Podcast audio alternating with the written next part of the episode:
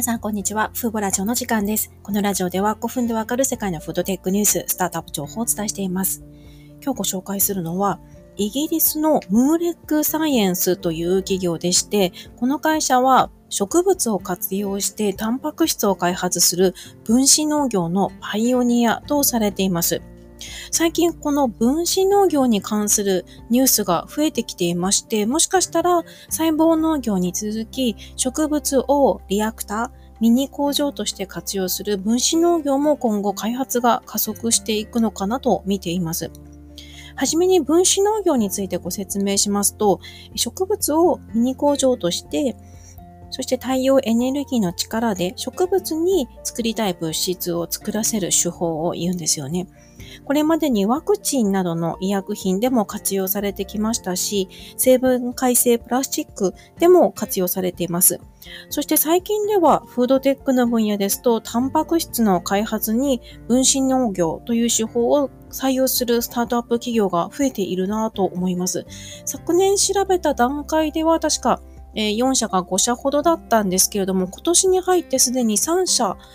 えー、資金調達をしたり、今回のムーレックサイエンスのように来年、ナスダック上場計画を発表するなど、こう動きが見られてきていますので、もしかしたら今後、培養肉や精密発酵に続くこう注目の分野の一つになるのかなと思っています。で、こちらのムーレックサイエンスはイギリスの企業なんですけれども、牛由来とされていたあのキモシンというものを植物の紅花を使って開発しています。この他ガンマリノレン酸も紅花を活用して生産しています。今回発表されたプレスリリースによりますと、キモシンとガンマリノレン酸ではおそらくあの規制当局、あのアメリカの規制当局の認可を取得しているということです。どの国の認可を取得とは明記されていなかったんですが、他の海外報道を見る限りではアメリカの認可を取っていると思われます。ただですね、あの、他のいろいろなソースを見ていると、キモシンについてはこれから認可を取るといった趣旨のコメントがあったり、はっきりしないんですけど、まあ、正式なプレスリリースの中でこの2つについては認可を取得しているということなので、きっとこれについてはもうアメリカで流通できる体制になっているのかなと思います。で今後はあの実際の肉のタンパク質の開発も目指しているということで、今、大豆とエンドウ豆を使った商品開発も進めているということです。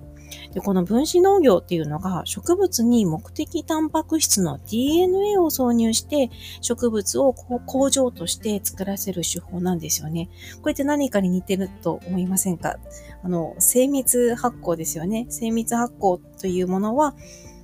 酵母などの微生物に目的タンパク質の DNA を挿入して微生物を培養させることで必要なタンパク質を取る手法で技術的にちょっと似ていると思いませんか？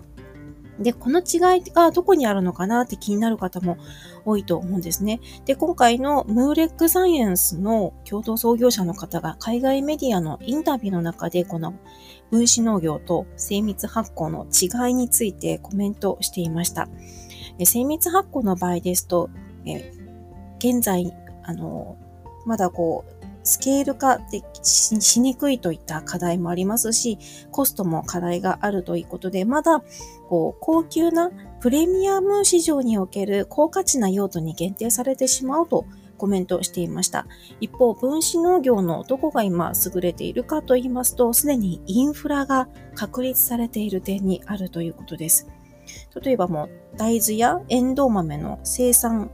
農家がすでに存在しているということが、分子農業にとってインフラが確立されているということになるんですよね。植物に DNA をこう挿入して、その種を作るところまでやれば、あとはもうすでにある、存在している生産農家たちに、こういった植物を作ってもらう、こういったインフラができているので、え、ー、と、植物が育つには時間はかかるんですけれども、今あるインフラを活用できるという点では、分子農業の方が優れているだろうというコメントをしていました。ムーレックサイエンスは今回、えスパック経由で上場をすると発表しました。ちょっとわかりにくいですけども、スパックというのが特別買収目的会社と日本語では言われます。私の理解ですが、えっ、と、事業実態のない会社を作って、ここを通じ、この、ここの会社との合併を通じて、早期に上場を実現する手法をスパック上場というかと思います。で、これが予定通りに進めば、え今年後半にはこの合併取引が完了し、年内にはもしかしたらナスダック上場するのかもしれないですね。そうすると、分子農業のスタートアップ企業としては最初にナスダック上場する企業になる可能性があるということです。今回はイギリスのムーレックサイエンスという企業をご紹介しました。植物を活用してタンパク質を作る手法、確実に今ニュースが増えてきていますので、今後も分子農業には注目していきたいと思います。今回も最後まで聞いていただきありがとうございました。ではまた次回のラジオでお会いしましょう。さよなら。